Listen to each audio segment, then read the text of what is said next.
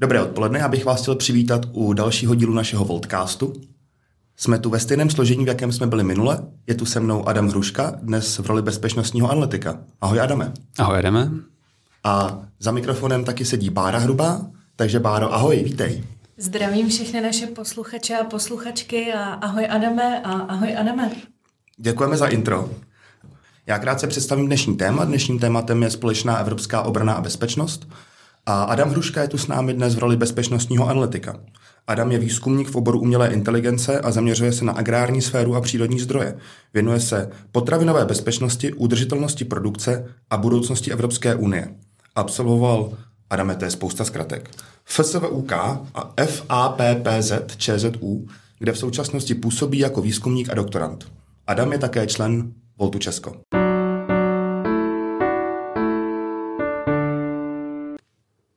Adame, proč chceme budovat společnou evropskou armádu?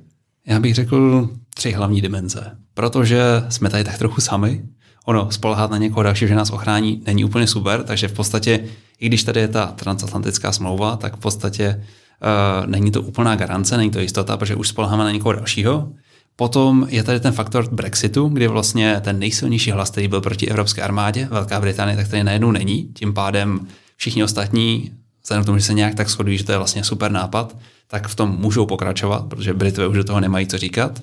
A potom i to narušení těch eh, transatlantských vztahů vlastně v podobě Donalda Trumpa a v tom, jak američani teď pohlížejí na to, jak ten vztah se v Evropou dále formulovat, protože už v podstatě v rámci vlády Baracka Obamy tady byl takzvaný pivot to the east, co znamená přesun toho soustředění na jihovýchodní Asii a na nějakou tu konfrontaci s Čínou, abychom to teda shrnuli, v podstatě tady vnímáš jakousi potřebu a zároveň vnímáš okno příležitosti. Velká Británie už nám nebude bránit v tom, abychom se vytvořili vlastní evropskou armádu, takže eh, jeden pozitivní dopad Brexitu. Nevím, jestli to víte, ale Volt vznikl jako strana lidí, kteří se zhrozili Brexitu a rozhodli se, že, chcejí, že, že chtějí Evropu dále federalizovat, takže hledáme i pozitivní dopady Brexitu a konečně jsme je našli. Takže okno příležitosti a zároveň teda tu potřebu toho, že my vlastně nevíme, jestli se třeba Trump nestane prezidentem Spojených států v příštím volebním období znovu. Bára se tady tak zatvářila, jako kdyby kousla do kyselého citronu. Ano. My, myslím, že pana Trumpa vnímáme všichni stejně, nicméně je potřeba být v tomhle pragmatičtí. Kdyby se Spojené státy rozhodly, že se oddělí od společné obrany, tak Evropa musí být připravena. A to v tuto chvíli říkáš není. Pokud se na to podíváme v současnosti, tak eh, některé výpočty se říkají, že bychom se do nějaké míry za prolití hodně krve nějakému útoku z východu ubránili. Je otázka, jak moc by nám to šlo a jaká by byla cena. Ale v případě, kdybychom se opravdu integrovali, tak eh, ten potenciál té síly mnohonásobně naroste.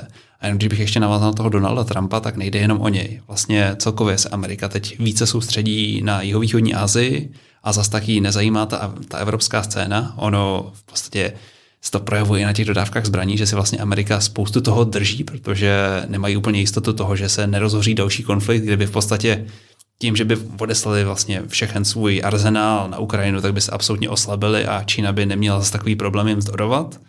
Tudíž my musíme v tomhle vidět to, že začínáme být trošku sami na vlastní bezpečnost.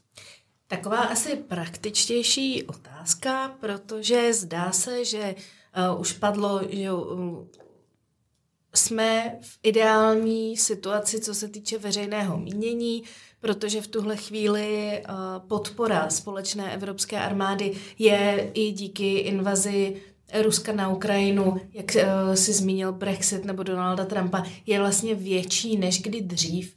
A Tudíž z hlediska veřejného mínění je teď ideální doba vrhnout se do projektu společné evropské armády, ale asi to nestihneme ze dne na den. Jak dlouho si myslíš, jaký je nejvstřízlivější časový odhad, kdybychom se mohli společné evropské armády dočkat, případně jak dlouho by ta restrukturalizace její budování uh, trvalo? To je hodně komplexní otázka, protože myslím si, že pokud by byla absolutní politická vůle, že by se opravdu teď na to šlo a koukali bychom se čistě na ten horizont toho, jak by vlastně ten samotný proces trval, tak si dokážu představit v rámci pěti, deseti let, že by opravdu ty jednotlivé struktury se tak zaintegrovaly, že by fungovaly jako jedna. Ono už tady máme nějaké náznaky, třeba mezi německou a nizozemskou armádou, kdy vlastně k té integraci dochází a funguje to v rámcově i v těch strukturách, které už existují z NATO. Takže pokud bychom ty evropské lokální struktury vlastně přenesli na tu evropskou armádu, tak už jistý model velení bychom tady vlastně měli, tím pádem bychom jenom trošičku přeměnili jeho fungování, jeho demokratickou kontrolu a ono by to šlo relativně rychle, protože v podstatě, když máte tu koncepci a politickou vůli, která je proto to nejdůležitější, tak ten samotný proces už není až tak komplikovaný, protože nějaká spojená koncepce obrany tady už existuje, vlastně nějaký model, který už tady implementujeme, taky zase existuje, takže vlastně spojit to dohromady nepředstavuje až takový problém. A jenom pokud jsem mluvila o té společenské náladě, tak nedávno jsem viděl výčet od nějaké agentury, kdy vlastně pokud jde o podporu jednotné evropské armády, tak nejsilnější byla v zemích, které nejsou v Evropské unii. No a když se zamyslíme nad těmi zeměmi, které jsou v Evropské unii, myslíš si, že by proponenty společné evropské obrany byly spíš ty západní země nebo ty východní? Protože mně vlastně přijde, že třeba pobalské země nebo Polsko by mohly být v takovém případě tahouny a mohly by to mnohem víc prosazovat, protože by to pro ně bylo vlastně i velmi komfortní téma, kterým by se zase postavili jako konstruktivní partneři v rámci budování společné evropské infrastruktury. Tak paradoxně v tomhle řekl bych, že nejsilnější hlas pro by byl buď Francie, anebo Řecko. Protože tyhle dva státy v tom vidí nějaký svůj problém. Francie v tom vidí tu velkou Francii, ten vlastně blok, který bude mít kontrolu sám nad sebou, což má trošku historické důvody. Řecko v tom naopak vidí tu ochranu sama sebe před Tureckem, což jsou opět historické důvody. Pokud je o pobaltské státy nebo Polsko, tak zrovna u toho Polska je to komplikovanější. Polsko se tak jako samo, vzhledem k tomu, jaká je tam momentálně vláda u moci, dostávalo takové role toho té prodloužené ruky Spojených států, kdy vlastně oni hrají hodně sami na sebe, přestože jsou tady faktory toho, jak fungují vlastně v rámci Evropské unie jako ten největší eh, příjemce podpory z těch ostatních států. Takže ta jejich eh, solitérní role úplně nedává smysl, ale rozhodně nejsou proponenty nějaké mezinárodní korporace, pokud jde o tuhle problematiku. Takže jednoznačně bych řekl, že to bude buď kombinace Řecka a Francie, nebo jeden z těchto dvou států, který by opravdu nejsilněji stál za tou koncepcí. Eh, zmínil jsi spoléhání na Američany v otázce obrany. Předpokládám, že to souvisí eh, se Severoatlantickou aliancí, takže se nabízí okamžitě další otázka vztahu společné evropské armády a NATO. V podstatě by to na ten současný vztah navazovalo, protože by se ta hromada evropských armád v podstatě spojila v jednu entitu a ta by pořád vlastně měla stejné závazky, byla by na stejném místě, akorát by to nebylo 15 odlišných vlajek, ale prostě jedna.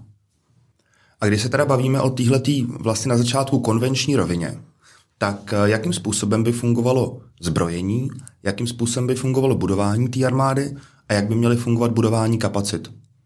tak eh, rámcově vyšlo o to, že v podstatě v ten moment by nebyl problém produkování v rámci toho cílového státu, protože třeba v řadě těch zbrojních zakázek, které tady jsou poměrně dost kritizovány v naší historii, tak vlastně byl problém toho, že jsme chtěli část produkovat tady.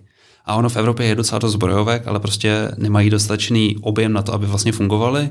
A v tomhle případě by to, ta výroba v rámci EU v podstatě byla zajištěna a tím pádem by nebyl problém to vyprodukovat lokálně, protože vlastně ty zbrojovky by si rozházaly mezi sebou ty kontrakty a nějakým způsobem by dokázaly fungovat. V podstatě v současnosti se na to trošičku už najíždí s tím spojeným eh, nákupem munice dělostřelecké jak pro jednotlivé evropské armády, tak právě pro tu ukrajinskou. Zní mi to jako, že by tam mělo být i nějaký zavedení standardů, eh, jednotných evropských standardů, který se nám v podstatě prosazují ve všech sférách komerčního života. To znamená, že proto, aby ta armáda dokázala fungovat jednotně, tak by teda evropské země měly víc přepnout na, na společné standardy zbrojení, velikosti munice, ale třeba i komunikačních protokolů mezi jednotlivými zbraněma. Ale v tomhle, když bych navázal, tak v podstatě uh, byl docela vtipný rozdíl v historii, kdy vlastně tyhle standardy už tu jsou. Jsou tu standardy na to, které v podstatě většina těch armád do nějaké míry využívá Zrovna třeba v těch východních zemích pořád ještě není, není ten přechod úplně dokonalý, ale fungovala tady taková vtipná rovina toho, že vlastně Evropa dodržovala víc standardy na to než Spojené státy. Takže v případě uh, ručních zbraní to byla třeba puška FN FAL, která přesně držela ten standard na to, ale američani si prostě vyrobili vlastní, protože chtěli podpořit lokální zbrojovky, místo toho, aby fungovaly v rámci toho dodržování standardů a v podstatě takhle vznikly dva hybridní směry, což v podstatě trošičku nás dostává do té současnosti, kdy nějaká ta standardizace tady vlastně je, ale chtělo by to vlastně dodržovat v rámci toho našeho jednoho bloku. No a když se bavíme ještě o budování kapacit, tak ty si říkal, že by si a teď zkusím citovat jednotlivé evropské zbrojovky mezi sebou rozhodili tu zbrojní výrobu. Rozumím tomu třeba správně, že by zbrojovka česká v Brně nebo v Uherském hradišti produkovala pušky a Němci by vyráběli tanky a vlastně v Česku se taky asi tanky vyrábí. Ne? Uh, ne, ne, ne, ne, právě v tomhle tom už jsme si trošičku ty role i rozhodili, protože vlastně z těch zborovek, co tady v Evropě zbyly, tak v podstatě každá si našla to svoje níž, tu svoji specializaci, v které je dostatečně konkurenceschopná, aby se udržela. Takže právě česká zbrojovka v Uherském Brodě je třeba na světě jedna z největších v rámci těch ručních zbraní a zase Rheinmetall v Německu je prostě bezkonkurenčně jeden z největších producentů těžké techniky. To, že oni dostali se až do současnosti a nějakou svoji specializaci vlastně v ní jsou tak dobří, že vlastně tu konkurenci dokázali potlačit, tak v podstatě na to by to navazovalo. Až na to, že by to bylo v rámci toho jednoho trhu, takže vlastně ty zakázky byly větší a tím pádem by ještě víc podpořili tyhle ty existující firmy, které by v podstatě mohly dále narůst. Jak by se to potom řešilo, a to byl vlastně případ, který jsme zaznamenali relativně nedávno, když Eh, některé země chtěly vyvážet svoje zbraně na Ukrajinu a tuším, že minimálně Švýcaři, ale vlastně i Němci zakázali vývoj některých zbraňových systémů, zejména Leopard.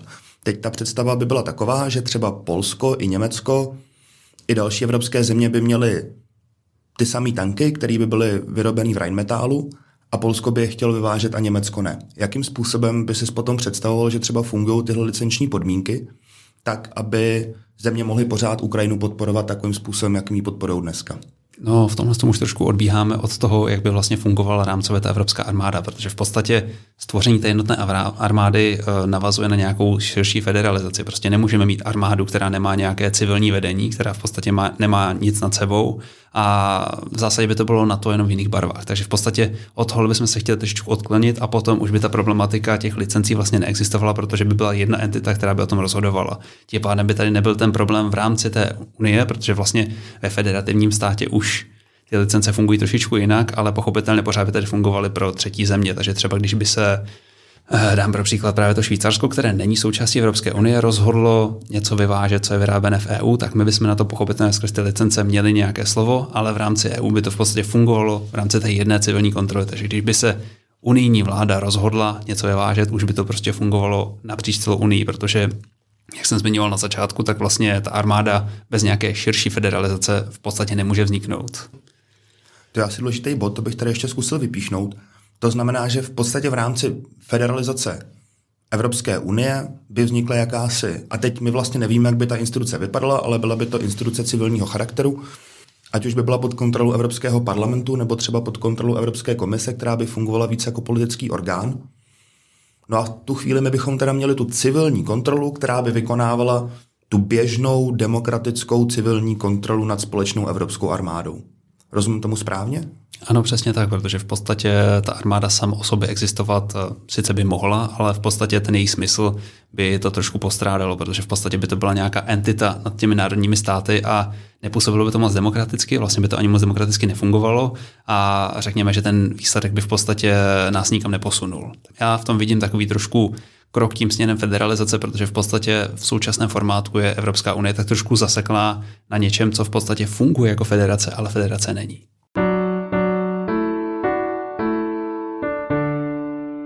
Já uh, předpokládám, že existuje několik plánů, jak by ta společná evropská armáda mohla fungovat, protože když uh, tady mluvíme, tak já pořád mě napadá to, jakým způsobem evropský státy některý plní, ale spousta z nich, včetně České republiky, neplní závazky, který má vůči NATO.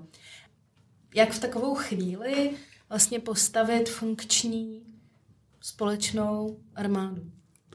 Eh, v podstatě je to ideální příležitost, jak vlastně těmhle závazkům vyhovět, protože ty jednotlivé národní armády by přišly v jednu entitu, která by mohla začít opravdu plnit ty závazky, protože by tam byl vlastně ten jeden rozpočet, který by bylo jednoduché stanovit jako jeden cíl s těmi jednými nákupy a v podstatě by to fungovalo jako jedno, jedno velké přezbrojení, které by v podstatě vyřešilo naše problémy v rámci plnění závazků, formování té nové armády a zároveň uh, dodržení toho, že vlastně ta armáda něco mít bude.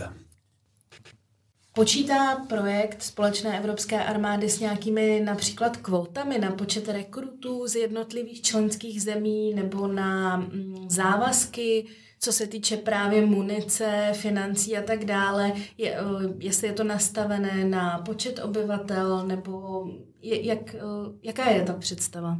Tak ta dynamika by v podstatě, když začnu tou ekonomikou, fungovala podobně, jak je třeba v jednotné zemědělské politice. V podstatě dělá to všechno z toho unijního rozpočtu a tím pádem potom vlastně řešit jednotlivé zakázky, tak už je v podstatě té horní úrovni. Takže vlastně představme si to, že bychom tu národní úroveň posunuli výš a v rámci té ekonomiky by nebyl problém se v podstatě posunout o level nahoru a dodržovat nějaké ty standardy v podstatě ve fungování těch zakázek v rámci jednoho trhu, protože by to v podstatě fungovalo úplně stejně jako ten národnostní stát, až na to, že by to bylo více států dohromady v rámci té jedné entity.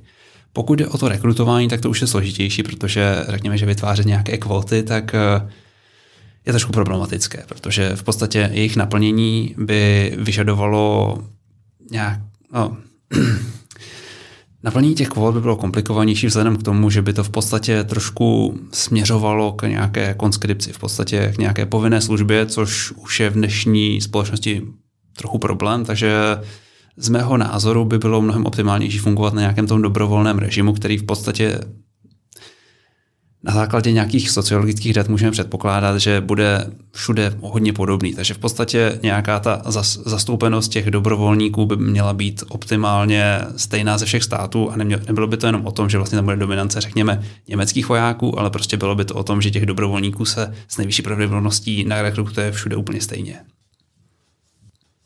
V té společné armádě nejde ale jenom o to, abychom se dokázali postavit vnějším hrozbám, ale jde v podstatě i o to, aby čím víc vznikají společné evropské statky, například eh, jednotná energetická infrastruktura, tak aby jí ta armáda dokázala bránit. To znamená, že ona by v podstatě měla mít pobočky po celé Evropské unii, jestli to chápu správně, akorát by v těch pobočkách po Evropské unii nebyly, jako jsou v Česku teď jenom český vojáci, ale byla by to prostě mise, která by byla rozvržená napříč Evropou, kde v Česku by sloužili Němci, Francouzi, Litevci a naopak čeští vojáci by byli třeba ve Švédsku nebo, nebo v Dánsku. V rámci na to už teď funguje komunikace a velení v rámci angličtiny, tak v podstatě, kdybychom tuhle strukturu převedli do té evropské armády, tak by v podstatě vůbec nebyl problém v tom, že by jednotlivé jednotky rotovaly napříč Evropou. Dokážete se třeba představit tak, že na naší výcvikové vrtulníkové základně by byli španělští piloti, protože vlastně ta základna u nás je relativně úspěšná a používá se často při trénincích na to, takže v podstatě v rámci toho, kde je jaká infrastruktura, tak tam by byly ty odpovídající jednotky, ale vůbec by to nezáleželo na tom, odkaď vlastně ti jednotliví rekruti národnostně jsou. Když mluvíme o doplňování nebo optimalizaci zdrojů, ať už lidských nebo zdrojů munice a podobně, tak uh, asi si tušil, že ode mě tahle otázka přijde, co soukromé bezpečnostní společnosti a agentury. Počítá projekt společné evropské armády s nějakou legislativou k zapojení nebo naopak nezapojování podobných subjektů? To je hodně složitá otázka, protože v podstatě v globální sféře vidíme, že tyhle společnosti jsou momentálně na vzestupu, což můžeme reflektovat i docela současnou situací v Sudánu. Každopádně, abych na to navázal, tak právě u těchto soukromých společností je hrozně komplikovaná ta demokratická kontrola, takže minimálně z mého pohledu by pro Evropu nebylo úplně ideální něco takového povolovat a s tím spolupracovat. Ačkoliv chápu třeba americký systém, že jim v podstatě dávají, delegují nějaké role, které v podstatě nejsou bojové a je to činnost, která zbytečně zabírá ty ideální jednotky na boj nebo nějaké jejich činnosti, v podstatě třeba kontrola základen, ale na druhou stranu, jak říkám, ta kontrolovatelnost je problematická, takže minimálně v rámci nějakého demokratického uvažování to za mě není úplně ideální. Ještě napadla jedna otázka. Um, bylo by to tak, že by v podstatě veškerá brná moc té země byla součástí té společné evropské armády? A nebo by si každá země vlastně vyčlenila část, která by byla národního charakteru a část, která by potom patřila do těch mezinárodních sil? Ty si to trošičku představuješ možná jako ten systém Ameriky nebo Spojených států, kde v podstatě funguje ta národní garda, která patří jednotlivému státu a potom je tam ta federální armáda Spojených států. Tehle model si do jisté míry představit dokážu, protože v podstatě ta národní garda má mnohem víc rolí než jenom tu bojovou ačkoliv při invazi do Iráku byly právě i národní gardisté nasazeni. Každopádně myslím si, že ideální by bylo opravdu všechno, všechny ty bojové jednotky delegovat na tu evropskou úroveň a na národní úrovni zachovávat už jenom v podstatě něco minimálního, co je potřeba pro, ty, pro ten integrovaný záchranný systém. Ale vyloženě mít nějaké národní gardy mi přijde zbytečné, protože v podstatě jejich role v Americe je spíš ceremoniální, protože je to vlastně nějaký pozůstatek té historie ale vytvářet něco takového na novo v podstatě za mě smysl nedává. Jo, já tady vlastně ani tolik necílím na Národní gardy, jako spíš, že mě bářená otázka inspirovala k tomu, že jsem se zamyslel nad uh, rolí francouzské cizinecké legie potom v téhle celkové evropské armádě. Protože si vlastně dokážu představit, že by se, že by se francouzská cizinecká legie vtělila do jednotné evropské armády a to protože tam má opravdu specifický pravidla, No, i, i včetně toho, že se do ní asi můžou přihlásit lidi, kteří mají nějaký trestní zápisy v jiných zemích, nevím, jestli vyloženě v zemích Evropské unie, že ti, kteří tam slouží, můžou po nějaké době získat francouzské občanství a tak, tak by mě zajímalo, jestli by byla Francie vlastně ochotná se tyhle ty výsady vzdát, anebo jestli by to vedlo k vyjednání nějaký výjimky. A jenom musím říct, že tímhle tématem jsem se zabýval dost a vlastně tenhle protipříklad té francouzské cizinecké legie mě ještě doteď nenapadnul, tak teď je to jako poprvé, co to téma zmiňuju.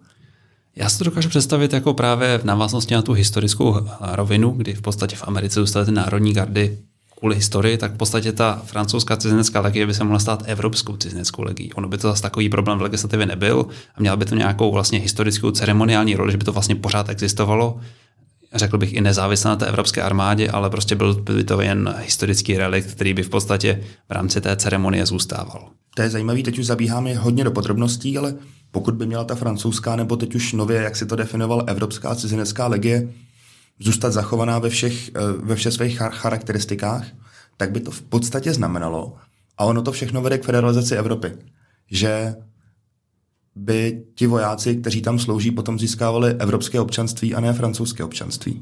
Tak když to tak řeknu, tak v podstatě už teď tím získávají evropské občanství, protože občan Francie je občanem Evropské unie.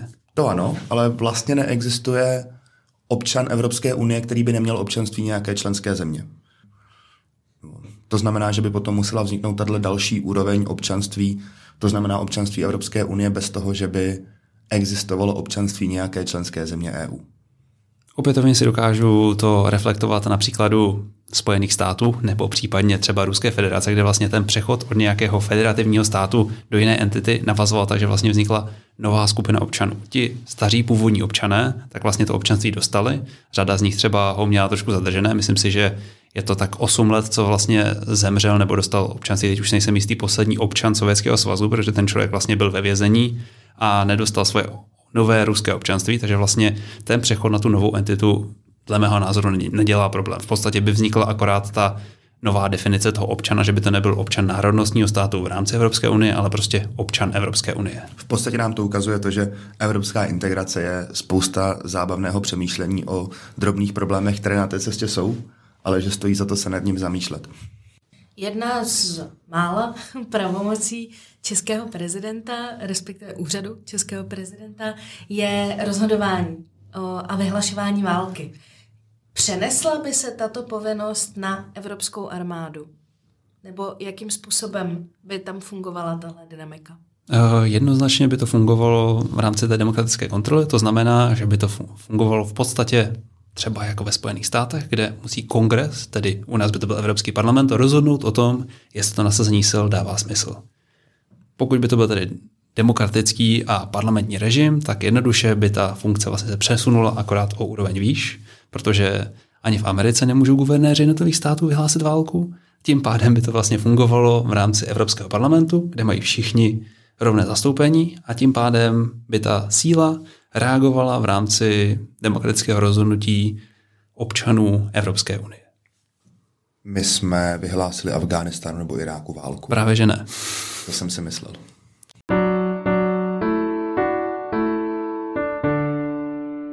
Já si myslím, že tu konvenční a v podstatě politickou rovinu eh, společné evropské obrany jsme tady probrali úplně do mrtě. Díky moc, že se nám na to Adame takhle hezky odpovídal. A mě by ještě ale zajímalo, jakým způsobem by se ta společná evropská obrana stavěla k hybridním a kybernetickým hrozbám. Protože já sám věřím tomu, že spolupráce na úrovni výměny informací, tajných služeb, ale právě taky obrany nebo ochrany obyvatelstva a institucí proti útokům ze zahraničí, proti, proti kyberútokům ze zahraničí, je vlastně ještě mnohem klíčovější, nebo minimálně před 24. únorem minulého roku to vypadalo jako mnohem klíčovější záležitost než eh, obrana konvenční. Myslíš, že by dokázala Evropa vytvořit nějaký systém, jako je třeba systém pěti očí, Five Eyes, což jsou země, že to je pět zemí, které si mezi sebou sdílejí zpravodajské informace, tuším Nový Zéland, Austrálie, Kanada, Spojené státy a Velká Británie. Je to přesně tak. Já možná jenom pro začátek bych to rozdělil totiž na dvě odlišné dimenze, protože ten kyberprostor a nějaké ty hybridní hrozby tak jsou trošku odlišné fenomény, na které by se mělo trošku jinak pohlížet. Když to taky zjednodušeně řeknu, tak pokud bych se zaměřil na ten kyberprostor v první řadě, tak v podstatě v jeho rámci tak většina těch útoků zvenčí, která v podstatě na nás směřuje, tak je ve formě DDoS útoku, což znamená velký počet požadavků na ten server a tím ho schodíme. Tyhle útoky v podstatě přestávají mít ten zásadní efekt tím, že vlastně ten rozsah těch serverů na, na té straně toho obránce se rozroste, tudíž ten integrovaný evropský systém by měl mnohem více serverů než ty jednotlivé národní a tudíž by dokázal odolávat mnohem silnějším a masivnějším DDoS útokům. Já rozumím tomu, když říkáš, že um, tím, že bychom měli více serverů, na kterých by běžely třeba vládní weby nebo potom nějaký systémy nemocnic, tak eh, že by bylo těžší je schodit asi všechny najednou. Ale nevidím v tom tu rovinu toho, že by ty servery dokázaly s nás odolávat nějakému cílenému útoku. Když si představím třeba ten útok, který byl veden před několika lety, tuším na brněnskou nemocnici, tak jakým způsobem by tam ta společná evropská obrana dokázala zasáhnout líp, než dokázala zasáhnout třeba um, česká armáda, která se tím letím útokem zabývala, nebo aspoň pokud vím, tak Nakit tam byl taky potom ve hře. To zase není jakoby ta vládní entita. Většinou opravdu ty útoky, co se spojily s Ruskem, tak byly opravdu DDoS. Ono tohle to jsou spíš ransomware. Ransomware, to je ono. Já mám pocit, že se to v Brně nebyl ransomware, totiž jo, to, to se nejsem jistý, ale to se zase myslím, že opravdu tam funguje, a teď bychom o tom mohli mluvit, že tam je taková šedá ekonomika v Rusku, že vlastně ty hackři tam můžou dělat tenhle biznis, nikdo po nich nejde, protože hmm. útočí na západ a v rámci toho oni vydělávají, ale zároveň potom té vládě, když něco chce, poskytnout ten, ty DDoS kapacity, protože v podstatě ty ransomwareové ataky nejsou úplně optimální na to, když chceš někoho informačně zrušit.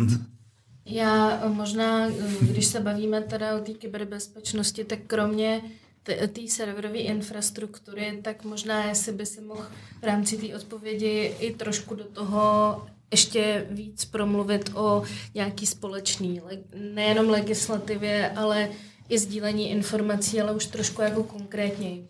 Jo, protože samozřejmě, že jde o obranu proti vládně řízeným útokům, ale samozřejmě prostě nějaký ransomware jako do jaderné elektrárny je extrémně jako kritická situace, proti který se musíme být taky schopní postavit, tak jenom jakoby v tom, v tom širším slova smyslu. Tak když bych to trošičku nějak zaobalil, tak v podstatě udržování nějakých standardů, tak eh, v tomhle ta integrace opět dává smysl, protože když tak budu reflektovat, co jsem zmiňoval předtím, tak Estonsko má třeba spoustu zkušeností s těmihle útoky, tím pádem oni dokážou prodat nějaký best practice, který se dá potom používat napříč to unii. Takže vlastně tohle sdílení know-how a sdílení těch přístupů plus širší infrastruktura a víc zdrojů, vlastně máme těch eh, schopných lidí mnohem víc v větší populaci, tak v podstatě skrze tohle škálování jsme schopni lépe vzdorovat. Nejen na, těch, na rámci těch best practice, ale v rámci i toho, že vlastně máme víc lidí, kteří mají kapacitu na to nějak vlastně v tom prostoru fungovat. A když to ještě vrátíme zpátky k těm hybridním hrozbám, tak eh, jakým způsobem si dokážeš představit, že by evropská společná obrana dokázala těm současným hybridním hrozbám čelit? Tohle je za mě trošičku složitější otázka, jelikož já si nemyslím, že by armáda byla úplně tou ideální entitou na vzdorování hybridním hrozbám. Hybridní hrozby jsou poměrně široký fenomén a není to dle mého názoru úplně věc pro armádu, ale spíše pro nějakou rozvědku, ať už civilní nebo vojenskou. Z tohohle hlediska bych já navrhoval sformování nějaké jednotné evropské rozvědky či kontrarozvědky, která by v podstatě tyhle role, pokud je ten informační prostor, pokud je o tu prevenci těch útoků v rámci hybridních hrozeb, ať už se jedná o nějaké přesvědčování populace o špatných informacích, dezinformace nebo podobně, tak v podstatě tahle entita by byla mnohem lepší na jednotlivé cíle, protože armáda by se měla soustředit primárně na to, co já nejlépe, a tedy tu konvenční, po případě kybernetickou obranu. To znamená, že tyhle témata ty bys v podstatě vyčlenil do civilní části rozvědné činnosti nebo kontrarozvědné činnosti. Neříkám nutně jenom civilní, ale nebyla by to věc armády, ale rozvědky. Vlastně... Protože já, když se zamyslím nad tím, že existuje něco jako vojenská rozvědka, tak mám pocit, že vojenská rozvědka je do určitý míry součástí armády. A teď je otázka, jak široký pojem pro nás ta armáda je. jestli je to skutečně jako množství tanků, stíhaček, ponorek a mužů a žen ve zbrani, a nebo jestli je součást armády, což podle mě teda je, i právě jako složka, která má čelit hybridním hrozbám a, a kyberhrozbám. A mám pocit, že česká armáda dokonce začala před relativně nedávnou dobou budovat v Olomouci centrum, který se má těmhle těm hrozbám stavět. Dokonce mám pocit, že to byl i uh, jeden z úkolů, který převzal tenkrát současný náčelník generálního štábu pan Řehka. Jak říkám, tohle je trošku komplikovanější a já si myslím, že vyloženě jenom ta armáda, vlastně jenom ta vojenská rozvědka, která sice je součástí armády, ale nefunguje úplně jako ten zbytek, tak to není jenom její role, ale opravdu musí tady být i ta civilní rozvědka, která má zase trošku jiné kapacity a jiné cíle. Takže právě v tom, jak jsem zmiňoval, ty hybridní hrozby jsou obrovský široký fenomén a proto si myslím, že tam prostor pro jiné entity než jenom tu armádu, nebo pokud bych byl přesnější, tak pro tu vojenskou rozvědku, ale i pro ty civilní rozvědky, protože jejich funkce jsou jiné. Když mluvíme o hybridních hrozbách, kyberbezpečnosti, předtím jsme se hodně bavili o konvenční armádě. Samozřejmě teďka je situace trošku jiná v souvislosti s válkou na Ukrajině, ale dlouhodobě se mluví o tom, že vlastně trendy nebo budoucnost konfliktů už v té konvenční rovině bude v podstatě minimální. A jak si představuješ právě ten poměr toho, do jaké míry se budeme věnovat rozvědné činnosti proti hybridním hrozbám a do jaké míry budeme budovat vlastně konvenční armádu? Um, tahle pozice byla v podstatě docela populární předtím, než začala válka na Ukrajině. Myslím si, že teď všichni vnímají, že ty hybridní hrozby tady sice jsou, ale jakmile dojde na tu konvenční problematiku, tak ta prostě opravdu pořád má ten prim.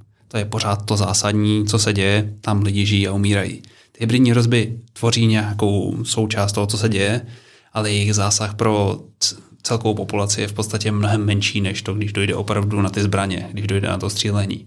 Takže já si myslím, že ten současný poměr, kdy bych řekl, že to je třeba 95 ku 5%, bych asi zachoval, protože v zásadě neočekávám nějaký zásadní velký nárůst těch hybridních hrozeb, protože i jejich efektivita má svoje limity, ale myslím si, že ta konvenční rovina, nebo možná i ta její nekonvenční část, protože pořád tady máme otázku jedeného arzenálu Francie, jakou by v tom vlastně hrál roli, tak ta pořád bude mít ten svůj prim, protože v podstatě už jenom to, že tady ta nějaká vojenská moc bude, demonstruje dostatečně silný vliv na naše okolí a dokázalo by ovlivňovat eh, fungování, vzrůst nebo naopak pokles množství konfliktů v přímém sousedství Unie.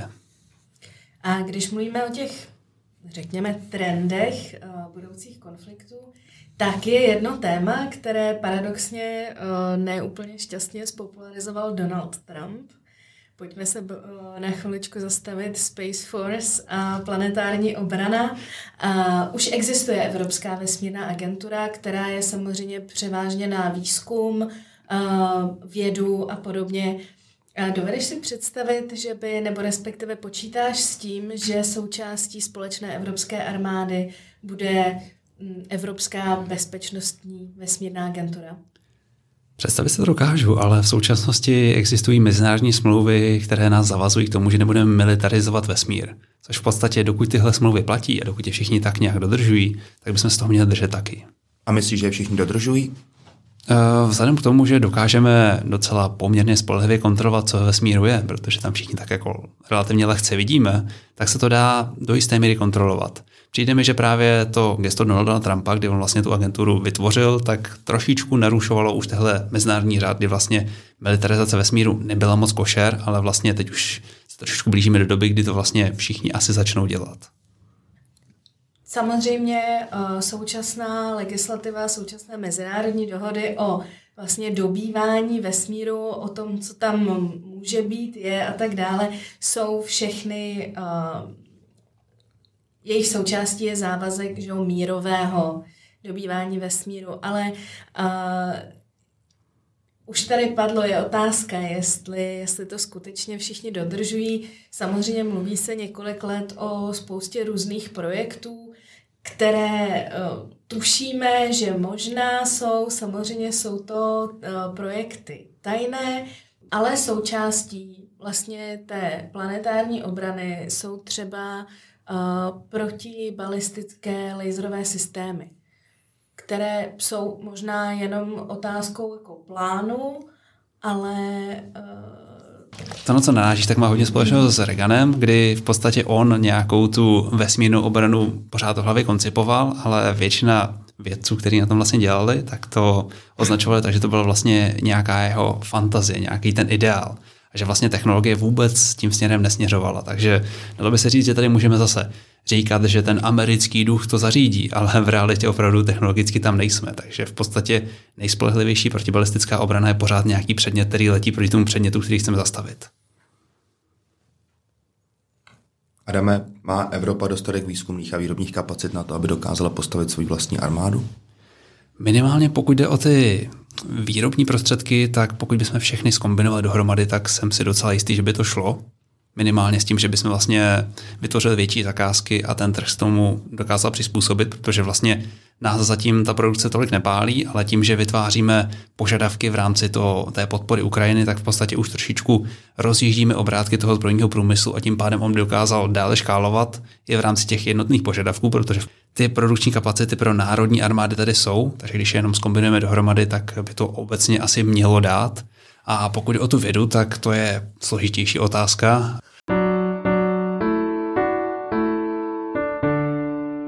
Pojďme se ještě podívat na pozici evropské armády v rámci NATO, protože myslím, že ty třeba prezident Macron představil svůj koncept eh, strategické autonomie, který já bych si třeba dovolil kritizovat zejména tím, že minimálně na základě posledních mediálních výstupů to vypadá spíš jako příklon k Číně. Nicméně pořád je zásadní otázka, jakým způsobem by evropská armáda v rámci NATO fungovala. Um, já bych se vlastně v tom trošku vrátil k té demokratické kontrole. Já si myslím, že to, co Macron chtěl říct, tak eh, řekl v nevhodnou dobu, protože myšlenka té autonomie v podstatě neznamená, že my uděláme přesně opak toho, co USA. Ale mělo by to být o tom, že vlastně rozhodneme o sobě sami. Takže vlastně ta demokratická kontrola té armády by rozhodla o tom, co vlastně ta evropská armáda v rámci NATO udělá, protože už teď vlastně na to funguje na bázi toho, že ty jednotlivé státy se rozhodnou, co se udělá, a teď by to v podstatě se posunulo na tu vyšší demokratickou kontrolu v rámci Unie. Tím mi nahráváš na to moje velmi častý paradigma vlastně jako emancipace evropského kontinentu od Ameriky. Že jo? Protože víme, že i skrz Marshallův plán a další historický vývoj Amerika byla ten, kdo pomáhal Evropě se dál rozvíjet, nicméně ten současný vývoj i na poli zbrojení a, a vojenské techniky vlastně působí trochu tak, a já to vždycky říkám v Česku slovy jakéhosi klasika, že my bojujeme do posledního Američana. To znamená, byla by to Evropa, která by převzala větší zodpovědnost sama za sebe a zároveň by se stala rovnocenějším partnerem Spojených států v rámci Severoatlantické aliance. Myslíš, že by se takováhle armáda, kdyby třeba byla bývala, existovala někde v minulosti, zachovala jinak, než se zachovaly jednotlivé členské státy NATO nebo Evropské unie v těch předchozích konfliktech v průběhu posledních 20 let? Já bych v první fázi navázal na to, že my tady spoleháme na ten boj do posledního Američana, ale reálně závazky v rámci Severoatlantické smlouvy vůbec nic takového nezajišťují. Opravdu, jak jsem kritizoval ve svém článku, tak v podstatě, ačkoliv tady je nějaká garance toho, že se něco stane, tak článek 5 nás zavazuje k tomu něco udělat, ale to něco tam není definované. Teoreticky můžeme poslat prostě za, uh, malou zásilku balistických vest a to je hotovo. Tam je to vydefinováno tak, protože vlastně USA v rámci studené války chtěli dát nějakou garanci, ale zároveň se nechtěli zavázat do nějakého konfliktu, který by skončil jadernou destrukcí světa, takže v podstatě Ačkoliv to působí takže nás to ujišťuje, tak je to vlastně jenom taková trošičku iluze a v podstatě nemáme jistotu toho, že by se něco stalo. Proto není úplně dobré spolehat na to, že nás někdo ochrání a je lepší se být schopný ochránit sám. Osobně si myslím, že v rámci té strategické autonomie by to rozhodně bylo zdravější, protože třeba v rámci války v Iráku tak jsme v podstatě vstoupili do ofenzivního boje na základě lži, kterou nám sdělili naši vlastní spojenci. A tomuhle bychom se rozhodně do budoucna měli vyhnout, protože jak všichni víme, jak bylo mnohokrát prokázáno, tak Saddam Hussein nedisponoval chemickými zbraněmi a v podstatě ten krok v rámci mezinárodního řádu nebyl úplně optimální. Tím pádem, pokud bychom byli nějakým rovnocennějším partnerem, tak už by bylo mnohem složitější vytvořit situaci, v které v podstatě pod tlakem toho silnějšího aktéra všichni ustoupí a budou ho následovat. My jsme dneska byli na demonstraci, eh, na který jsme bránili u muzea mimo jiné ukrajinskou vlajku proti chcimírům, kteří tam demonstrovali pod vedením pana Reichla za, já vlastně nevím za co, proti drahotě a celý to trochu působilo jakože za podporu Ruska. A někteří z nich tam k nám přišli a chtěli si právě Orly na to povídat. Hmm, co bys jim odpověděl na to, že by byla česká armáda vlastně součástí celoevropské armády, která by byla silnější ve vyjednávání a ve své pozici vůči Spojeným státům, protože vlastně angažma Spojených států minimálně v Iráku, když už ne v Afghánistánu, je jeden z jejich argumentů, kterým oni říkají, že Spojené státy jsou vlastně stejný agresor jako Rusko. Ono tohle je hodně zráná tématika, protože v podstatě, když bych se vrátil do toho 24. února, tak eh, pokud Rusové mluvili na půdě OSN, tak oni opakovali to, co říkali američani před 20 lety, což je úplně hrozné si představit, že oni vlastně používali stejnou retoriku, čistě aby upozornili na tu podobnost. Já si myslím, že právě tomuhle by se evropská armáda dokázala vyhnout tím, že by byl ten rovnocenější partner, který by dokázal na základě vlastních informací říct, ano, tady to dává smysl, tady budeme intervenovat, anebo ne, ne, tohle je nějaký váš mocenský zájem a toho my se účastnit nebudeme, protože v podstatě v rámci většiny publikací je Evropská unie jakožto mezinárodní aktér brána jako ten demokratičtější a který se vlastně snaží více udržovat nějaký ten eh, mezinárodní dialog.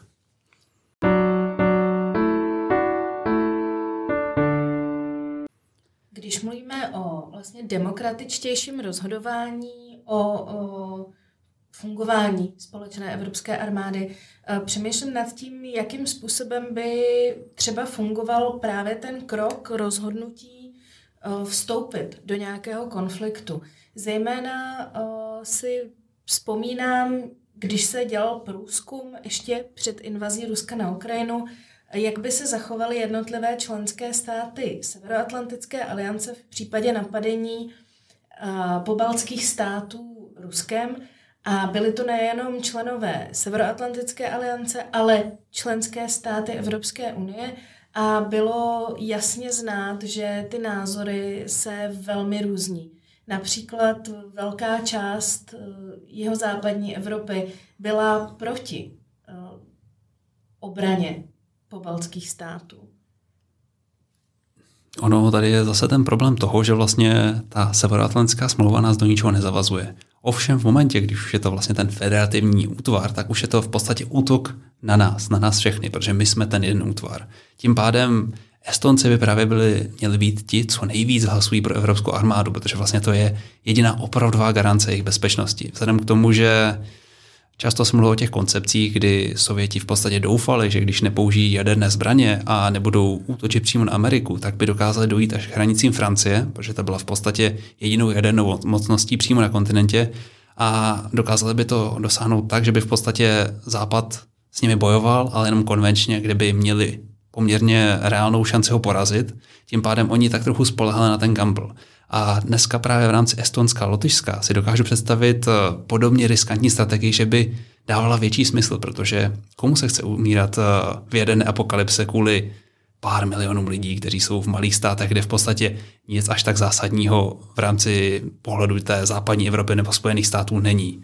A právě proto bych se trošičku v jejich pozici bál toho, že hold si řekneme, že nám to stojí za to, že všichni neumřeme. To znamená, že tady se vlastně bavíme o tom, že článek 5 eh, smlouvy o Severoatlantické alianci říká, že my je budeme chránit. Tím vlastně implikuje to, že my budeme chránit někoho jiného. Ale kdybychom měli tu integrovanou evropskou armádu v rámci o něco federálnější Evropské unie, tak už by to nebyla ochrana někoho jiného, ale byla by to ochrana nás, protože my bychom to evropské území vnímali mnohem víc jako součást našeho vlastního území. Tím pádem z té vlastně třetí osoby děláme osobu první. Velmi správně. Tohle by mělo v podstatě i silný odrazivý účinek na venek, protože vlastně už to není vidět, tak, eh, už to zvenčí není viděno jako ten slepenec, ale vlastně jako jedna entita. Takže v momentě, kdy už tam ten nějaký strateg bude dělat ty propočty, tak si neřekne, hm, ti pošlou tolik, ti pošlou tolik, ale prostě vidí tam tu jednu armádu, proti které ví, že prostě bude stát. To znamená, že pokud tomu rozumím správně, tak i ta jedna celková spravodajská služba, která by patřila pod tu jednotnou společnou obranu a která by byla koordinovaná, koordinovaná tou jednou evropskou institucí, by měla kvalitnější spravodajské informace a tím pádem by dokázala například v případě toho konfliktu v Iráku říct, no ale my vlastně nemáme informace o tom, že by Saddam Hussein měl ty chemické zbraně a tudíž si myslíme, že tenhle konflikt neodpovídá mandátu Rady bezpečnosti OSN. Že by se to vlastně celý dokázalo víc emancipovat od té jedné zpravodajské služby Spojených států, která, která má ty informace momentálně kvalitnější. Já pokud bych to rozdělil, tak nutně by to nemuselo být ani o kvalitě, protože vlastně i malá spravodajská služba může mít úžasně dobrou informaci a tu vlastně dokáže získat všechno, co potřebuje, ale spíš o tom, že vlastně ta větší agentura v rámci Unie by měla větší slovo. Takže v podstatě, když nám eh, chorvatská spravodajská služba bude dávat opačnou informaci než americká, tak to slovo bude mnohem menší, takže bude mnohem složitější pro ně nás přesvědčit. Ale pokud by veliká evropská spravodajská agentura vlastně tvrdila opak toho, co ta americká, tak už bude mít mnohem silnější slovo v rámci toho rozhodování. A jenom když bych navázal na, tu, na ten mandát Rady bezpečnosti, tak právě to byl ten problém, že invaze do Iráku ten mandát neměla.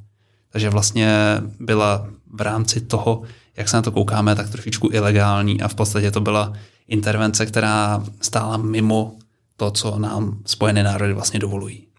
No a když se podíváme na Radu bezpečnosti, myslí si, že v případě té sjednocené evropské armády by Francie přepustila svoje místo v Radě bezpečnosti Evropské unie? Tak, to už se dostáváme k tomu, že vlastně Francie tady má tu nejsilnější pozici na kontinentu. Jsou to jaderné zbraně, je to křeslo v Radě bezpečnosti.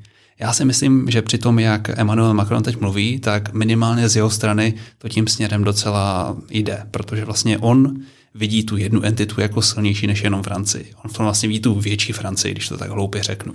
Takže si dokážu představit, že by vlastně tohle křeslo, křeslo přešlo výše, podobně jako jaderné zbraně. Tím pádem by právě i to Estonsko najednou mělo jadernou deterenci jako vlastní obranu. Já bych se chtěl ale ještě podívat na jeden aspekt té, té společné spravodajské činnosti. A to je Rakousko. Protože nejenom, že Rakousko není v NATO, ale zároveň i víme, že Rakousko má největší ruskou rezidenturu ze všech zemí střední Evropy. Největší byla v Praze, ale po tom, co se ukázalo, že útok na Vrbětice způsobila ruská spravodajská služba, tak eh, dneska ruská rezidentura v Praze už tak velká není. Takže momentálně ve střední Evropě, minimálně ve střední Evropě, je Rakousko největší spravodajská hrozba. Co jsem se tak bavil s lidma, který se pohybují víc v bezpečnostní komunitě, tak oni říkají jednu větu a to, že s Rakouskem nikdo nechce kamarádit a s Rakouskem si nikdo nechce vyměňovat spravodajské informace, protože se bojí, že to je přibližně stejný jako napsat na kus papíru a poslat je poštou rovnou do Kremlu. Mě by ale zajímalo, jestli kdybychom měli tu jednotnou evropskou obranou strukturu a v rámci ní jednotnou spravodajskou službu, tak jestli by to spíš bylo tak, že by Rakousko zůstalo velkým rizikem, anebo by to vlastně mohlo pomoct Rakousku se uzdravit. Jak bys to viděl? Já osobně bych to viděl spíš pozitivně, protože pokud by vznikla nějaká ta nová agentura, tak to by nebylo o tom, že bychom vzali ty staré agentury a prostě spláceli dohromady, ale spíš, že bychom vlastně vybírali ty lidi, kteří by procházeli tou jednotnou prověrkou, která by byla vlastně v rámci toho evropského, z té evropské úrovně a na základě toho bychom je nabírali. Když by to nebylo, takže bychom prostě převzali všechny agentury a spláceli je dohromady a řekli jim, teď spolupracujete. Prostě vytvořila by se vlastně úplně nová struktura, která by pochopitelně mohla brát optimální kádry z těch jednotlivých spravodajských služeb, ale bylo by to o tom, že se vybírali a znova procházeli vlastně nějakým sjednoceným systémem pro prověření a pro ujištění toho, že jsou vlastně použitelní pro ten náš cíl.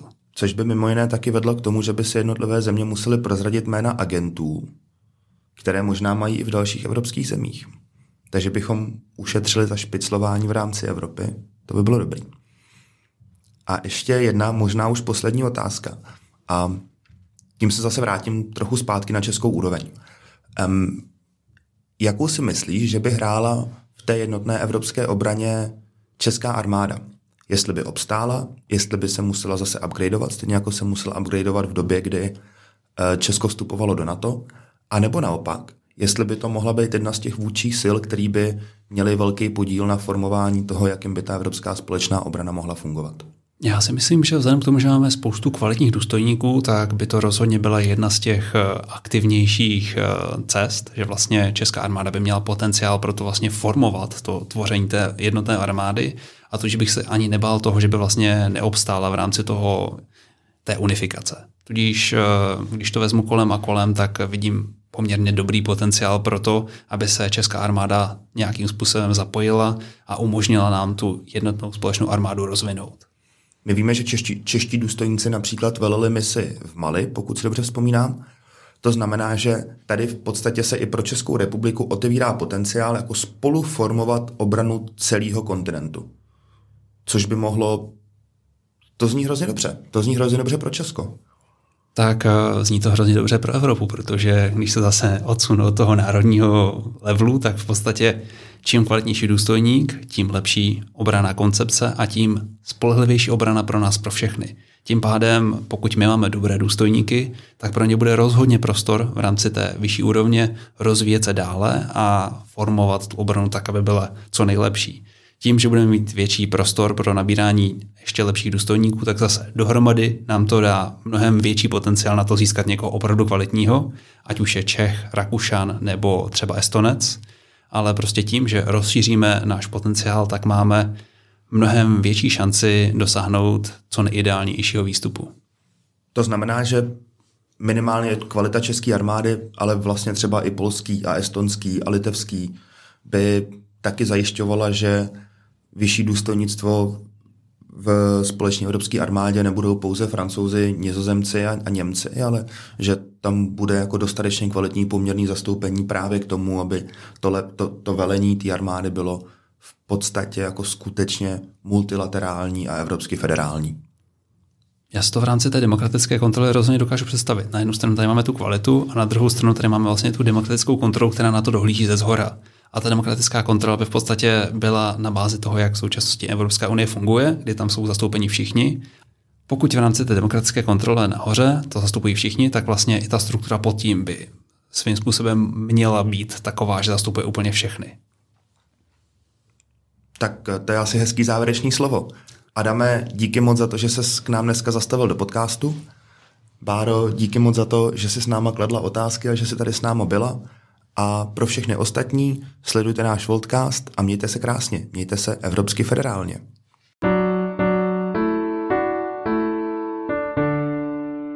Právě jste doposlouchali Voltcast, který přináší evropskou politiku do vašich uší. Pokud chcete podpořit podcast nebo naše další aktivity, navštivte web voltčesko.org, kde najdete jednoduchý návod a QR kódy. Těšíme se zase příště naslyšenou.